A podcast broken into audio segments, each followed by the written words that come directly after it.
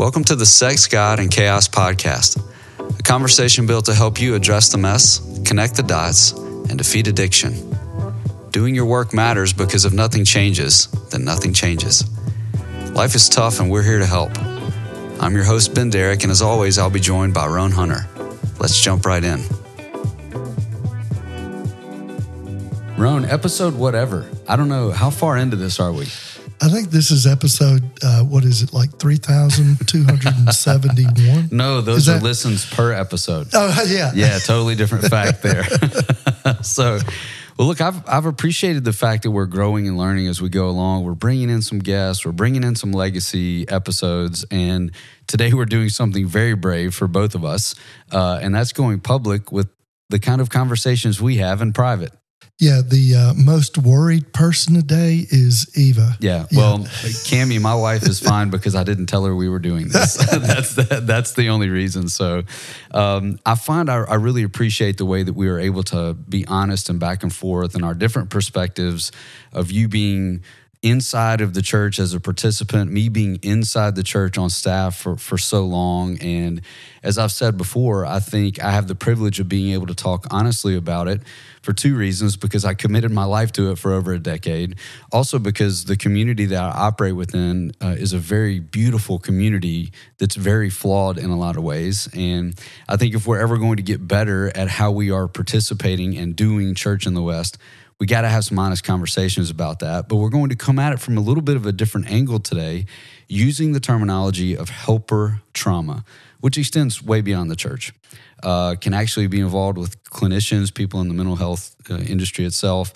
So I think it would be helpful for our listeners if we just started there with most of uh, our listeners have not heard of helper trauma. They've probably experienced it, some of them, but they weren't able to give it a label. How would you define helper trauma?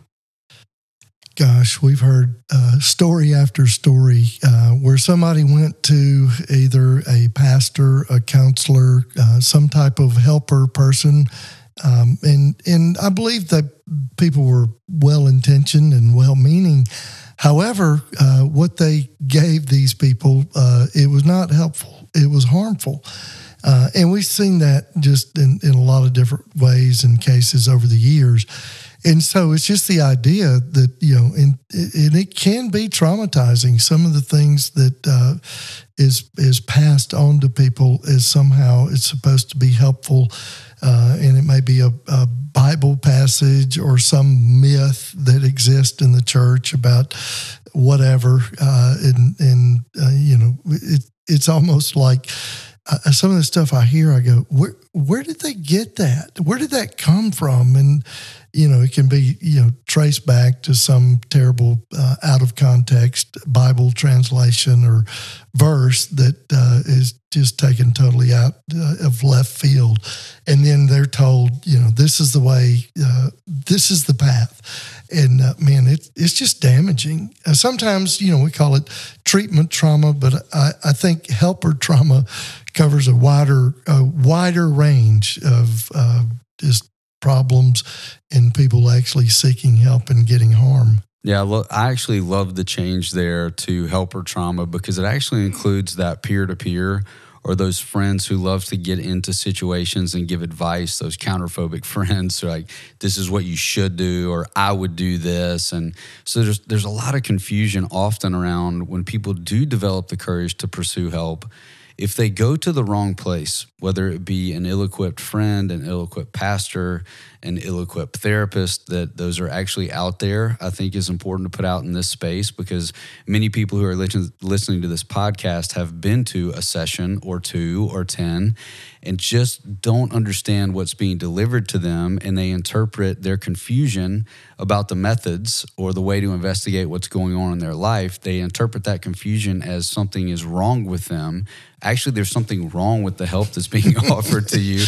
Very um, wrong. But there's this implicit level of trust when it comes to counselors and therapists and pastors, or especially people in our friend base that are older than us. You just kind of assume, well, they must know what they're talking about, you know, and then you layer on that, it's your best thinking that's gotten you here. You know? Mm-hmm. And Bonanno, which is a favorite thing for ill-equipped people to say, um, then we've got a real problem that our desire through this episode is to help people be set free from that, not from a cynical point of view, but from, from an informative point of view.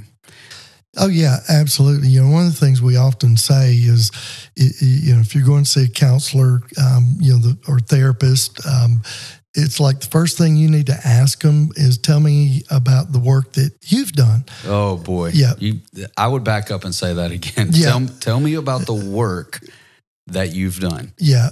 It's so important. And, um, you know, generally speaking, that's a good rule of thumb, because if they haven't done their own work and they, you know, gained uh, their knowledge from a textbook, uh, you're probably uh, not going to get a lot of help. Um, and so it's just so important uh, to find out how much time they've spent sitting on the couch before you engage with them. And it's okay to interview your therapist, your counselor, because, I mean, we're actually, you know, what we're doing is sitting in a room, you know, talking with people. Mm-hmm. We're not doing brain surgery. uh, I mean, you know, you, you, yeah, whether I've got a degree from Uh, Harvard, or whether I've got a degree from uh, the community college, uh, so much of it in this in this realm, it really is just, I would say, you know, experience and wisdom, and usually those two things go hand in hand: hard earned, hard earned wisdom from bad experiences. Mm. It's mostly, I think, how we learn uh, a lot in working with this in our own lives, you know. And I yeah. think even, you know, let's talk culturally for just a moment. If you walk into someone's office office and you see certifications and diplomas, I mean, those are kind of the things that we put up there, and, and many of those are hard-earned. Uh, great that you would want to celebrate those things. Uh, they can be a little bit of a smokescreen, though, for someone who is very highly degreed and still very deceived about their own station in life and doing their own work emotionally, uh, not just intellectually, and that's kind of the root of what you would need to sit with someone in a room to help them process what's going on in their life. I mean, often I see that the facts of whatever has brought brought them into a session are pretty clear.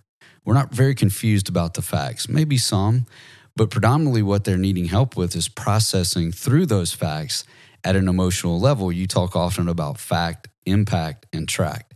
That impact piece is so very important uh, because the facts are usually pretty known. Uh, maybe not completely known if we haven't done uh, a full disclosure yet. But the real trouble comes in, I think, when we start to pretend to be something that we're not. That's where the help, helper finds himself in a lot of trouble. Yeah, and, you know, so often, you know, the first line of defense is, as you well know, uh, because you were in the role, uh, people want to go talk to their uh, their pastor, uh, their preacher, their priest, um, whatever faith denomination.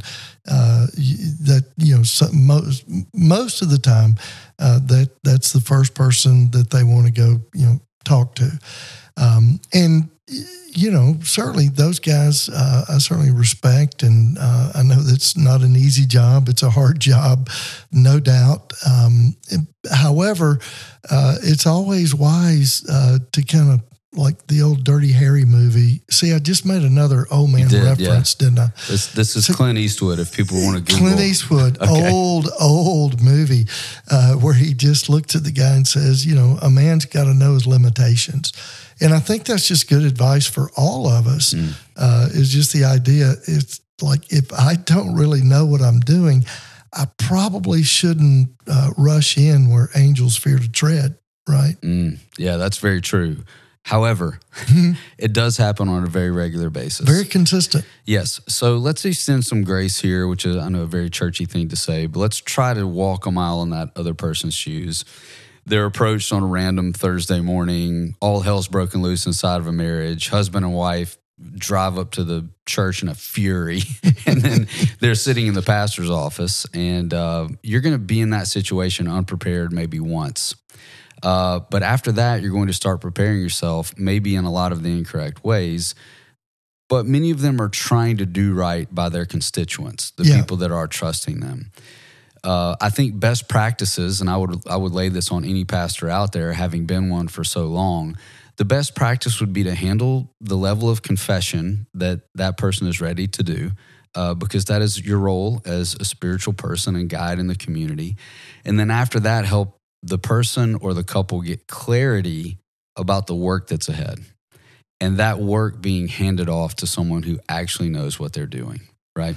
Yeah, that, you know, the thing that I just, over the years, I get frustrated with is, is I always call it just the uh, magic Jesus bus, um, which I'm I'm always for it, man. I tell people, man, when that when that sucker stops by my house, I'm, I'm getting on. I'm on it. I'm looking for it. I want it. Uh, however, in my case, you know, the bus hadn't stopped by the house, and so what I've had to do is I've had to do my work, and I believe that, you know, what God is interested in uh, on this faith journey Uh, ultimately is just the development and the formation of my character into the image and likeness of Jesus. Not that I'm going to be Jesus. I'm certainly not and never will be. But it's it's the idea of just, uh, you know, the image and character. Uh, and, and you know, he was the model uh, of the most well-bounded human being that ever walked the planet. And he offered us so much in Scripture Uh, about how to actually live life and live it abundantly. You know, there's there's words to that effect. And mm-hmm. uh, oftentimes at church, I sometimes wonder if I'm just in a, a, a weekly kind of uh, evangelism uh, explosion rally, because I just, I'll hear, you know, Jesus, Jesus, Jesus, which I'm sure Jesus appreciates that. However, when he was here, you know, he didn't preach Jesus. I mean, he he he preached the Father. He pointed mm. us uh, to the the the ultimate role, and um, and the, and he pointed us to relationship uh, with the Father. And so it's and then he gave us a model, and he tells us what it means to actually live it out on a daily basis, even in practical terms. Uh, the stories, everything in there is all about what it means to be a whole, healthy uh, follower of, of Jesus. And so I think sometimes it's almost like we just, you know, we, we preach the magic Jesus bus and we're waiting for it to show up, and we look around the church and you're thinking, man, everybody got on the bus but me or something, because it just hasn't worked that way in my life. And then you feel shame and you feel less than, and it just perpetuates the very thing that we're all struggling with on some level. And it's really kind of sad. Yeah, it is. I think that's the thing that motivates me these days. Uh, not that I want to be the reformer of the Western church, but I do want to reach in there and help men grab men specifically that are walking into these gatherings just anesthetized and have very low expectations because of that very thing that you're talking about, unless they wander into a community where a pastor has done his work and is willing to talk about emotional health, is willing to talk about his failures, is willing to talk about the difficulties in his marriage or how his family was silent around sex and he's perpetuated that inside of the community because it's a difficult thing to talk about. And you know, every, everyone's having sex, but nobody's talking about having sex. So this is a bad scenario, right? And especially sexual brokenness. So I think that's the thing that's really driving me these days to discuss this as honestly as possible, because I believe if a man soldiers into a church parking lot and walks through those doors and he doesn't receive something that he needs, we've missed a really large opportunity. And it's happening over and over again because we experience the programs uh, of church, but the process of life change seems to, at the very least, get watered down or muddied in some way. And then when that man, out of desperation, seeks out that pastor, and it's a pastor who hasn't done his work. And let's just talk about this for a moment. I believe I went to one of the finest institutions to prepare to be a pastor that there is at Baylor University. We did not have a single opportunity in an education setting to talk about sexual brokenness. Not one. Yeah. Well, what did I meet when I went into the church? Sexual brokenness. I'm like, whoa, nobody got me ready for this, right?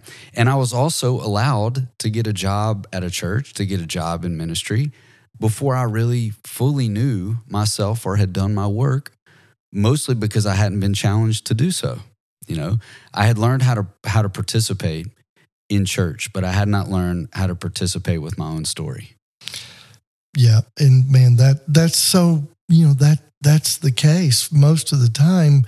And if if you haven't done your work, you're not even going to know what the work is. Uh, and then we're going to be unaware, uh, you know, our false self is working for us because somehow it sounds good. You know, God has called me to ministry. Mm. And boy, uh, it's kind of the Christian version of virtue signaling on the woke side. Uh, we we can throw that in there. Okay. Like, like, you know, I'm virtue signaling yes. because God's spoke to me, called me. And uh, the reality of it is, I think, in just years of, of kind of walking this faith journey um, and, and seeing, you know, so many different um, things along the way, but it, it really, the it, it, the whole faith journey is is really the idea of moving towards wholeness. And and it's like, I want to be emotionally whole and relationally skilled. And those things um, are things that you can learn, uh, learning how to regulate emotions, not just kind of putting a spiritual Band-Aid on it. Uh, and there's just so much to it. And, and, you know, Jesus talks about it all the time. You know, even the go and sin no more uh, is a, I mean, that's like go and you you better be ready because it's going to be hard. Oh, yes. Right. It, it, it's sitting there waiting to devour you. I mean, this, this yeah. is really intense language.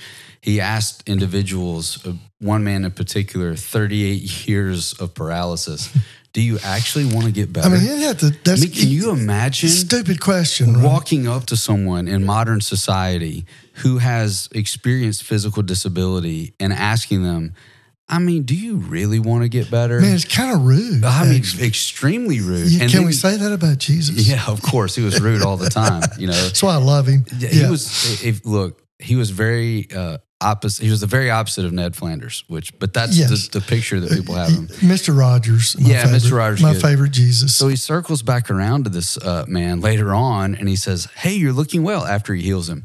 Hey, you're looking well. Make sure that you don't sin anymore or else something worse may happen. Yeah. I mean, that's a big warning, right? And uh, I think you and I have both been, or excuse me, let me correct that. I know that you and I have both been accused of being extremely hostile towards the church. And I'm not using this podcast as a platform to correct no. my reputation, but I would say I think our honesty is confused with hostility. Yeah, I always say I have been, I've been involved in church since the day I came to Jesus, literally. And um, I've been a part of a church, involved in church um, since that day. Uh, and I was twenty years old, and I'm a little older than that now. Right. Yeah. Uh, um, but I always say, you know, I, I believe that part of our call as as followers of Jesus uh, is certainly speaking into things that need to be spoken into inside of the church. Mm. Uh, and I tell guys all the time, man, you, you know, we need to be throwing rocks through the stained glass windows from the inside, not go. the outside. Right. I want to be a part. I am a part and will be a part. I, I mean, and even Saint Augustine, I mean, God forbid, uh, we we quote Saint, Saint Augustine, yeah. Uh, the, uh, the yeah the Catholic. Uh, first of all, oh my gosh, uh, but but Augustine said it. You know, uh, he said that the church is my mother and she's a whore. I, I like don't look, mm. don't. Don't write me, email me. Uh, Google just, it. He actually said He it. said that. Uh, uh, call Saint Augustine. Yes. Uh, I think there's a complaint line. Probably I, a complaint I don't line. know. I always, I'm just amazed uh, times because I say things that, you know, the church fathers throughout church history have said. I mean, here's another thing people don't know. Martin Luther. The, the Reformation. We yes. wouldn't be sitting here doing this if it weren't for him. Uh, Martin Luther, like he He gave seminars and to teach sailors how to cuss. It's pretty amazing. Interesting. That yeah, uh, we would Martin Luther would not be allowed in your average Bible uh, Baptist Sunday school class. I don't know, but we've I mean, obviously hey, both taken that those seminars yeah, as just, evidenced by our time in the woods. Oh gosh! Uh, but yeah. you know what I find very interesting is. Part of what we're trying to do is not disassociate from these communities, the Christian community or the mental health community. We're trying to engage with these communities one hundred percent as best we can, and to make sure that the people who are pursuing help in those modalities are able to find sound thinking about these things and people who are equipped to handle these sort of situations. And that really is the tragedy, isn't it? That some people pursue education, they pursue certifications, and the only thing stopping them from being good helpers is engaging with their own life and their own story. Yeah. So this is why you would say it's uh, the number one question that we should ask, because I think our listeners are probably looking for some practical advice at this point in the episode. When you sit down with a counselor, when you sit down with a pastor, you would say the number one question to ask, hey, before we get started, tell me about your work. Even if you have to blow thirty minutes of the first hour. Oh, Hunter, yeah. It's so important. And even... I mean, yeah, I mean, dude, you went to cemetery. I mean, yes. seminary. Yes. It always slips. I don't know. Three whole years yeah, of yeah. my life. Yeah. But like, uh, how many how many courses even did you take on like marriage marriage counseling at, at in seminary? We had a portion of one class one semester that was about premarital, and uh, I respected the the man very much. Um, his advice to us was, if a couple has decided to be married, they might as well do it under the covering of God. Mm. Wow, that was that was his advice. That that and that's very practical and helpful. um, and, and then, how many courses did you have uh, during that time on just what I would call healthy sexuality or sexuality? Zero, none, zero. Oh yeah, yeah. I, I knew the answers. Our right? emotional health classes or our preparation fell under the term spiritual formation.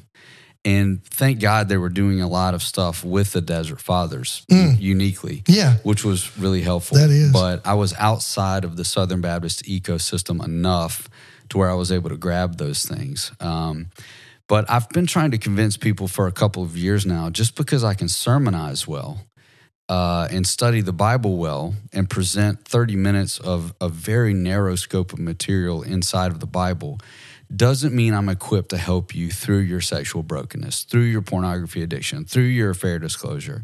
All of those things require very specific type of training. Not only that, but also reps. Mm. Reps where you're learning from people who have done those sort of things before. And I think it would be a good place to mention, so because the pastors have turned off this episode by now. Oh, yeah. yeah uh, but there are uh, certain... throwing rocks at the radio. Yeah, exactly. Stoning. Yeah. yeah.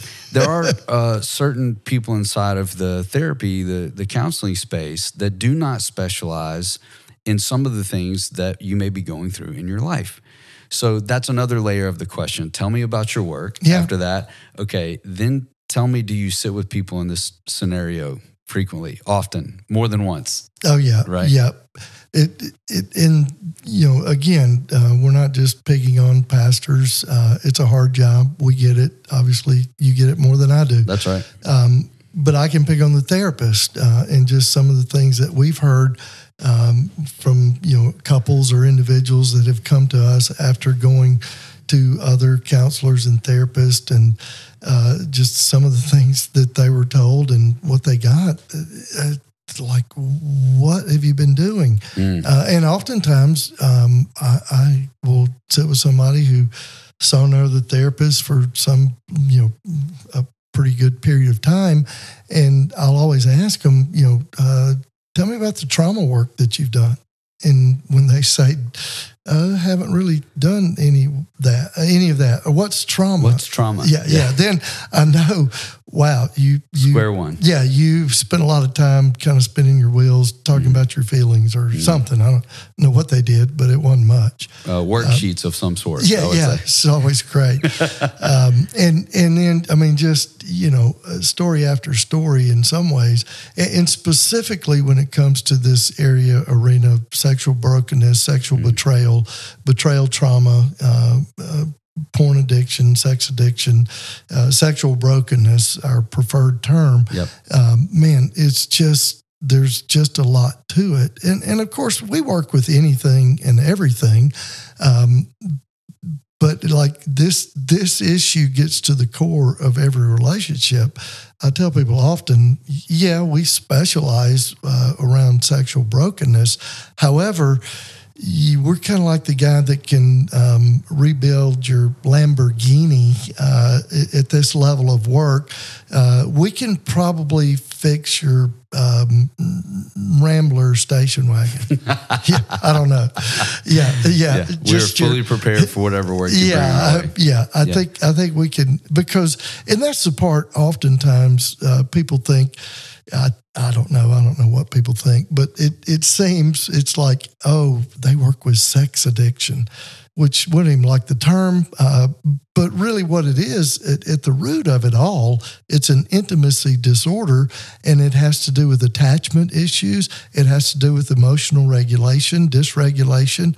Uh, it's all the stuff that, that affects every other you know, mental health issue or emotional issue that anybody has, because this cuts across the grain and, and it it's every aspect of your humanness, your entire soul. Mm. So yeah, we we we can work with about anything. Yeah. The the number of sessions that are usually required just to untangle mm. the two words sex and intimacy is, uh, yeah, is just a, that. a big tell yeah. on, yeah. on how we're all trained in oh, society. Those are the same, what? Wait, it's like two different words, very kidding. same thing. Yeah. yeah. So let, speaking of uh, definitions and words, I love to take a second to talk about, uh, because this happens in in both modalities, inside the counseling space and the church space. Let's talk about spiritual bypass. Because mm. I think if we were to rank help or trauma, uh, spiritual bypass would probably be in the top two or top three uh, as a technique that's offered to people who are hurting that just feels empty, but they probably don't know that there's a term for it. Yeah, uh, it's kind of like, you know, every day with Jesus is sweeter than the day before, right? Mm, yeah. Um, yeah. yeah. Oh, yeah. Just uh, just hit me yeah, right in the feels there. Yeah, it really did. I could tell, you know, just forgetting what is past and pressing on towards the goal to win the prize. Mm. And it's like, just, you know, forget about all that stuff. No man who looks back. Just, is, yeah, yeah. They even quote Jesus. I know. Just, yeah, yeah move on. Out mm. of context, quoting Jesus, I have found not to be helpful. Uh, but it's. I heard Tim it, Mackey say the other day, a guy that's with The Bible Project, uh, uh, they're doing incredible stuff.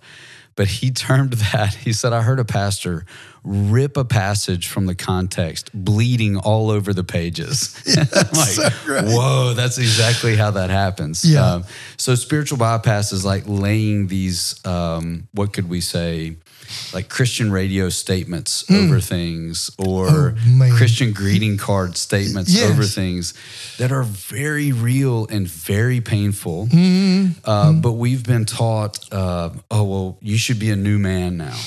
You oh, know, yeah. The old has passed and the new has come. so- like, That's funny, because I looked at porn and masturbated last night. Yes. So past when, you right. know, or the wife is like, that's funny because we were just in an argument all the way to this session. So obviously neither one of us are new people right now. Uh, but the spiritual bypass aspect of helper trauma, just, it feels uh, so, like such a betrayal, because it's a source in our society that feels like it should be so helpful, and it's delivered in a way that doesn't feel helpful at all. And then you feel full of shame and full of guilt that you apparently can't ascend enough to this spiritual reality to understand how helpful that could actually be. Yeah, and it, it perpetuates, you know, what we call the, you know, kind of our our our core beliefs, uh, which typically, you know, that's the, that's the toxic shame. Mm. And we've all formed these, you know, a belief system about ourselves. Uh, oftentimes I say this work that we do, it really is spiritual formation. Our spiritual form from the day we're born until the day we die, mm-hmm. for good or for evil. And so these things that happen in our lives, these experiences, these circumstances, uh, along the way, we come up with a story, and it, it turns into a belief system about me. Because especially when we're little, we're narcissists. Hopefully we grow out of it. Some people don't. Right. But those belief systems begin to form, and they're things like, I'm not enough. I'm inadequate. I'm mm. insignificant. I don't matter. I'm on my own. I'm alone. And then we grow up and become big people. And but that that false belief, those lies, you know, the the the accuser of the brethren, brethren, the father of lies, we do have an enemy. He's real. And he, I believe he plants those shame core messages in us. And he goes back home to Las Vegas because yeah. that's where he lives full time. He's got a, got a townhouse in New Orleans on Bourbon Street. Yep. Lo- loves Mardi Gras. Mm-hmm. Um, but it's like, man, the shame is now at work. And the shame is what drives us into our distress reduction behaviors. It's the thing that we are seeking relief from in our illegitimate coping mechanisms. And if we don't begin to get to the root of why we are doing what we do, well, guess what? We'll live life by the directions on the shampoo bottle, as I always say, mm. lather, rinse, repeat. I find it very appropriate at, at this point in the conversation to talk about the tactics of the enemy of mankind through the Christian worldview used on Jesus himself in isolation in the desert were a bastardization of the sacred text. That's exactly what was happening there. It's the there. same thing. The temptation to spiritually bypass, right? And uh, thankfully with Jesus, it did not work, but unfortunately with us, it often does work. So how we see this practically work out, just so our listeners can wrap their head around it. If you sit with someone, helper, whatever type of helper they are, and they begin to talk to you about God the Father, and he's a he's a good, good father. He's our good, good father. There's a song that I've heard in church a few times about that. Uh, but if my relationship with my father was absolute trash, mm.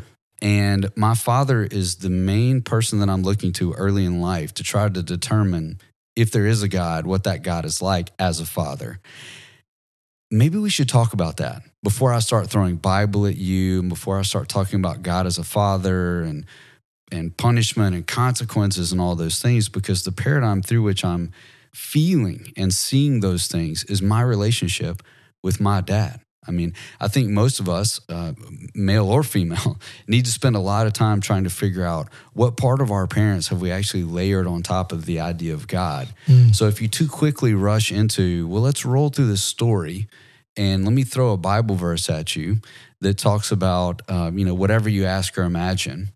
And what the only thing you were asking or imagining as a child was a little bit of attention, healthy attention from your dad. And if I'm talking to you about God being a father, all that is very convoluted. And we need to take the time to kind of figure that out and learn each other's stories rather than just giving a prescription or giving a program, which most of us in the helper trade who have participated in the spiritual bypass, that's exactly what we're doing. Oh, yeah. Uh, just uh, there's a great book uh, around just kind of how we project uh, God on to, you know, the the our Father. Um, it, it it's uh, it's called Angry Conversations with God. Uh, Susan Isaacs wrote it. Uh, she was on the uh, Seinfeld show. She was kind of one of those irregular regulars. She was on there pretty regular, um, and it just it kind of details her. Uh, kind of certainly her story, her Christian journey, and it is hilarious. That sounds great. Rudy is the Christian counselor that she goes to see. Okay. And at the end of each chapter, uh, it is uh, it's kind of the transcript of their counseling sessions. It's hilarious because she's taking God to uh, to marriage counseling, yeah, with wow. Rudy, the Christian counselor. That's how to do it. Oh, uh, it's it's so great, but. You know, spoiler alert, you know, she be, she figures out that, like, the God that she thinks she knows is really, uh, she just projected uh, her father onto God, or mm. God onto her father. And, yeah, it, it's, I mean, it just teases that out beautifully. And then the, the best part is, like, Jesus shows up every now and then, and he's kind of like, surfer dude Jesus, you know, the okay. the, the picture, the flowing hair, glowing, yeah. flowing blonde mm-hmm. hair, Jesus. Uh, and he's kind of interested, but he's got this faraway look in his eye, kind of there, but not there. Yeah, he's, yeah, but he's cool. I think today you'd have to call him the gummy Jesus. yeah. He's had a gummy or two, right? Yeah, uh, yeah. Well, yeah, relevant. We'd call him, yeah, yeah. The relevant yeah, Jesus. Yeah, contemporant Jesus. Oh, yeah. boy, yeah. Well, what I find so interesting, too, is this that this really doesn't take anyone anywhere. Yes. It it never works. No. But we keep trying it over and over and over again.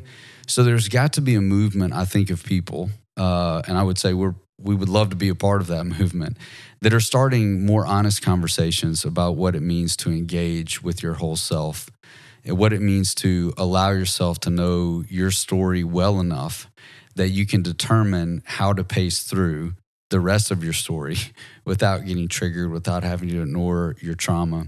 That sort of work is often not going to occur if you just pick someone who has a place of status or position inside of a church community or even inside of a community. You have to do your work. If you were going to uh, someone and you were going to get surgery, then you would probably look into that person and if they had done the surgery before, how it went, mm-hmm. how many people had died on the table.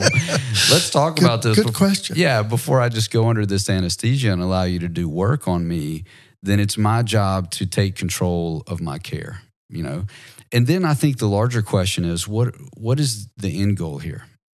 Is the end goal to be able to just chat this out with somebody and hear some stuff that sounds either clinical or spiritual enough mm. for us to feel better that we've opened up? Or is the goal to live better, you know, to be better long term? And that's going to require a certain type of care.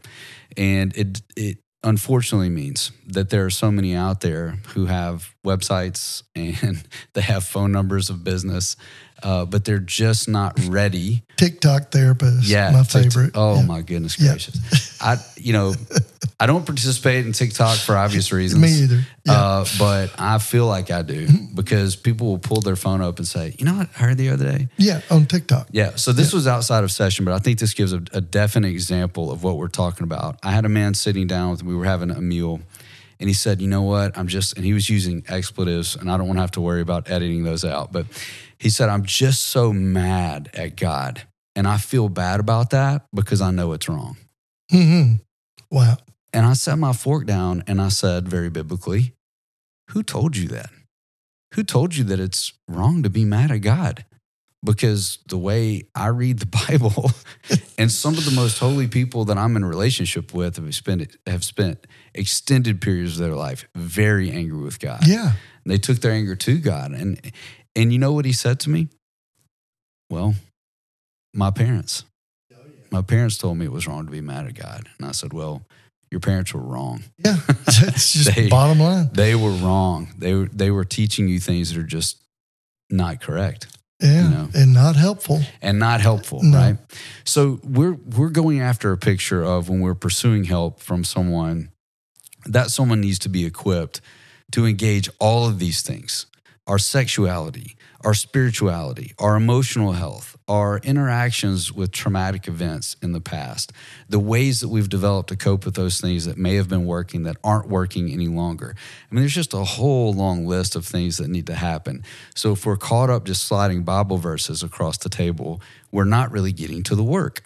Yeah. And, you know, in, in my church uh, formative years, now, now my church formative years uh, started at twenty because uh, okay. I grew up in the Easter Christian denomination. Uh, we didn't go to church. Okay. Only at Easter, maybe. Maybe. Yeah. And so I, I really, uh, you know, sometimes I'm glad uh, that, that I did not grow up in it because mm. I don't have the baggage uh, that so many people do around what they learned and all the terrible stuff. I mean, it sounds like you're just generalizing.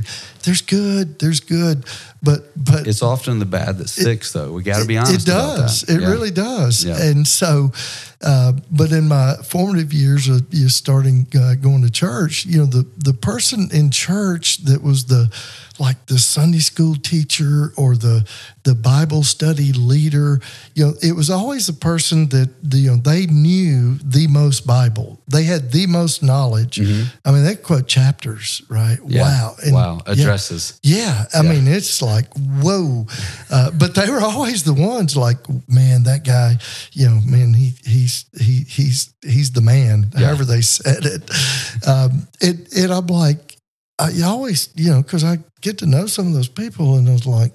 Wow, I don't want to be around you. I don't want you on my life team. However, uh, when Bible trivia breaks out in the parking lot at Walmart, I want you on my team because I'm competitive and I want to win. Yeah, yeah. But man, would I ever even think about calling that guy uh, for like some kind of help in a life situation? Mm-hmm. Absolutely not, because he's just going to throw a Bible dart at me, um, and it's probably those gonna, are aggressive. It's probably going to hurt. It's not going to be helpful. So this is something that just comes to the top of my mind as we're having this conversation, but I've also found that the best helpers are often the most quiet about it. Yeah. That they're not the people parading around like, I am the medicine. We are the medicine. Yes. You know? uh, I've under- got the answer. I've got the answer. You know, I mean, I understand that we that people have to market and you have to make a little noise so that people know where to find you. You know, you've got to blow that marketing whistle a touch. Uh, but those that are making some of the largest, most grandiose promises usually do not have mm. what it takes to back those up. So just something to be aware of. I know narcissism is a huge word in culture today, kind of like trauma. We need to break those down a yes, little bit. Yes, we will. Um, I, I don't mean to imply that everyone who's screaming loudly is a narcissist, uh, but that usually is a, a touch of a smokescreen that someone might not have the chops to really help you through a difficult situation. Yeah, I kind of long for the day, I don't know, in church, we'll just use that, uh, maybe in other places too, where it's like, man, you know, you, you really ought to go, you know, sit with Ben because, you know, he knows how to do life. Mm. Uh, and, you know, I talked to him and he really helped me uh, work through some things. You know, he's a guy that he, he gets it. You know, he knows he, he knows his stuff because uh, he's done his work. W- what if what if that person was the one that was lifted up in church? Uh, do you think things might be a little different? Perhaps, yeah. What's uh, rewarded gets repeated. Yeah. And unfortunately, spiritual bypass has been highly rewarded, at least in the American South. Well, you know, for our listeners across the pond, where we live, yeah, maybe a little bit different. But well, don't you know? Let's don't start on the holy grail of Christendom. You know, the missionaries that get sent out overseas or yes, something. Yeah, you know, our, we have a huge listenership in Switzerland, by the way. Yeah, thank, welcome. Thank you, thank you, all yes. of you. We we like uh, Swiss. We like. Swiss Miss hot chocolate. That's I don't right. know. Have we, microphones will travel. yeah. yeah, I know. Yeah, our, beautiful part all, of the world. All of our Swiss friends. Yeah, uh, but it's it's like you know in, in our world, especially here in the South, uh, the the holy grail of Christendom was the people that get called to go on the mission field. And, you know, I used to even sit there in church going, I'm, I'm looking, I know some of these people sitting around me, and I always thought, I think the greatest mission field on the planet is probably inside the four walls of that church on Sunday. Mm. Why are we sending people? They need to be sending people over here is more my guess. Yeah.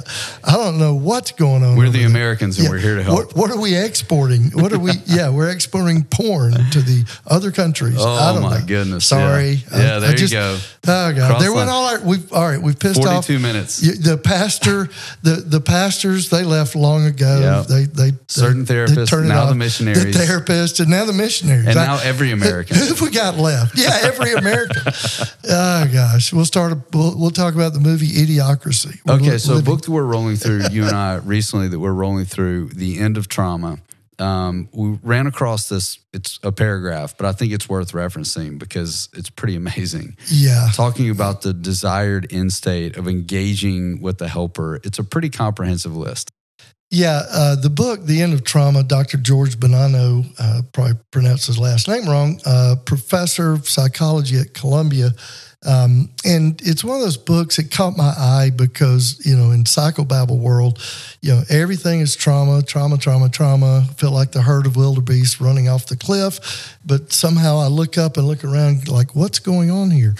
Uh, because it's just we've gone overboard. And I think in certain ways it really kind of Uh, detracts, uh, denigrates uh, real trauma. Mm. Um, and I've gotten to where I'm starting to differentiate between um, just emotional uh, dysregulation and distress reduction behavior. Um, a, a lot of, of what we call trauma is really emotional distress, not necessarily trauma. Mm. You know, when your mother quit breastfeeding you too soon, mm, that might not be trauma, uh, getting shot at. Uh, getting, I mean, there, there's there's real. I mean, right. there's just real trauma. Certainly, and different levels of trauma. It is, but, and and well, we've I think abandoned those levels to have, a large degree. Yeah, yeah, everything's trauma, and I believe it's just it's certainly contributed to the victim culture. Mm. And in his book, uh, he goes into some research uh, around P T S D uh, with uh, around nine eleven, um, and it's just uh, it's it, and it kind of it kind of falls in line with uh, how I was beginning to just think, man, we're we're off the chain with trauma, uh, because he talks about uh, two things that it takes in order to um, kind of overcome, to deal with real trauma: uh, resilience uh, and flexibility. Uh, I, I when I talk about it, I always add integrity, because uh, if if I'm not living out of my integrity and I'm continuing to do things that are harmful to myself and others, uh, I'm probably going to be traumatizing uh, myself and others in my life. So it's important. Um, but he, he in the book, he talks about, uh, he did research, because there's more about resilience now.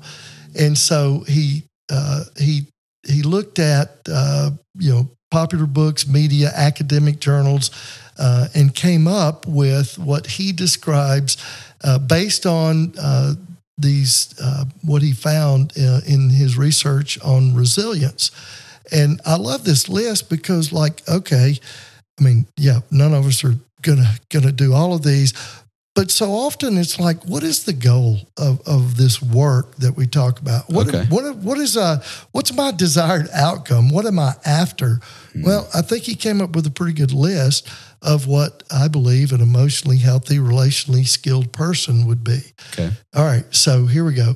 Resilient people are in control of their feelings, self-aware, and mindful. They pay attention to their bodily sensations. They're tolerant of painful emotions, acknowledge grief, and are able to face their own fears. They practice self-care, self-nurturance, self-compassion, and self-respect. They are curious, and they have a good sense of humor, as well as a clear capacity for joy. They are optimistic, hopeful, and patient, but also tenacious and gritty. They have good problem-solving skills, set reasonable goals, take an action-oriented approach, and believe in their own abilities. They have a broad perspective, visualize resilience in their lives, and have the capacity to embrace change. When bad things happen, they write about them, find meaning, and identify as survivors rather than victims. They're able to transform adversity into opportunity. They're spiritual and religious, morally strong, practice thankfulness, and take time for solitude. They are involved in their lives, committed, and enjoy a sense of purpose. They have a clear sense of autonomy and control over their lives, but they're also altruistic, accepting, forgiving, and non-judgmental. They recognize their own limitations and admit their mistakes, and they help others, but are also able to ask for help when they need it. They are securely attached to their closest family members and friends, and they have supportive relationships with many other people. They also have good genes, and they exercise regularly. that's, mm. that's a pretty good list, I think. Yeah, so what the what we're working from here is, if you're looking for a good helper, they will check off a lot of those boxes. Yeah, I mean, yeah. truly, yeah. It, it, absolutely. And it doesn't matter that they have the label pastor, yeah, or that they have a website as a counselor or a practice or group. When you sit with them, you need to be, you need to have that list in mind and asking those questions, because a good helper is going to be able to engage with that list. I can't tell you how elated I would be if if a man sat on this yeah. couch and said, "Hey, I got a list for you. I need to just rank these one to ten. Tell me, tell me where you are." Yeah, yeah. Well, that'd be awesome. Yeah. But, oh, this is going to be I good. I love this I guy. I love this guy. Yeah.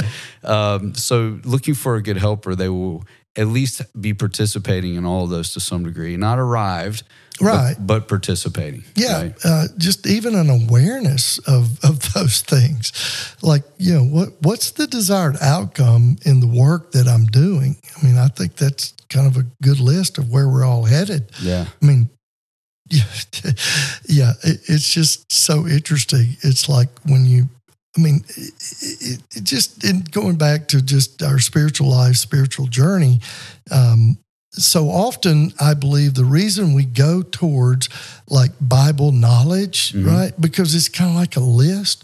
Just give me a list. I can oh, check off the list, yeah. right? Top five if, things if, I need to do. If I can serve, I got yeah. some Bible knowledge. Mm-hmm. Uh, I'll show up for the prayer, whatever all that stuff is. Camo breakfast. Yeah, I don't know, whatever. Man, I can check it off my list, yeah. right? And and it's like, mm, when when when when we talk about the fruit of the Spirit, right? The fruits of the Spirit, I mean, those things are not, you just can't kind of put your fingers, your hands around it. Mm-hmm. That's why we don't hear a lot, I think, about what does it look like to be emotionally healthy, because it looks like love, joy, patience, kindness, goodness, gentleness, self-control, self-control. And mm-hmm. okay, so if I were to ask you, so Ben, tell me what gentleness looks like. I mean, you'd have one kind of thought about it. Yeah. I'd probably have another. You know, tell me about goodness. Uh, e- even now, here's the big one. Oh boy, tell me, tell me what love is, right? Because man, I today uh, we have such distorted views of what real love is because of movies, culture, music, all the stuff that's gotten commingled in with our bad theology, terrible preaching, and what we're told, and we don't really know. And so it's a problem. And and so like this list is is in some ways it's very practical, because I can't put my hands around these kind of existential character qualities, whatever they are. Yeah. Uh, so I'll just memorize some more Bible. So final question for this episode, because we're running short on time. Let's say the listener has found themselves like, oh, yeah, right on. Yes, I've been there. I know what you're describing. How how do they convince themselves to re-engage, to find a healthy helper? Yeah, I think um, just just the want to. I mean, like if you're listening to this podcast, uh, there's there's some want to there, right? Yeah. Uh, there's willingness. Uh, I always loved Dallas Willard. You know, he always said, I, you just got to be willing to be willing. I don't know how. I don't have a plan, but man, I'm willing, right? And so just that is huge. And I think uh, the fact is that, you know, always I, I'm I'm going to be involved in church, and so many of the people that I've run across, the men that that God has put into my life, they've come through church, and so I would say there are others out there that that kind of think and feel the way that you do. You just don't know it because there's nobody really talking about this. Um, but it, you know, you kind of sometimes you have to put yourself out there, mm-hmm. which is part of your growth.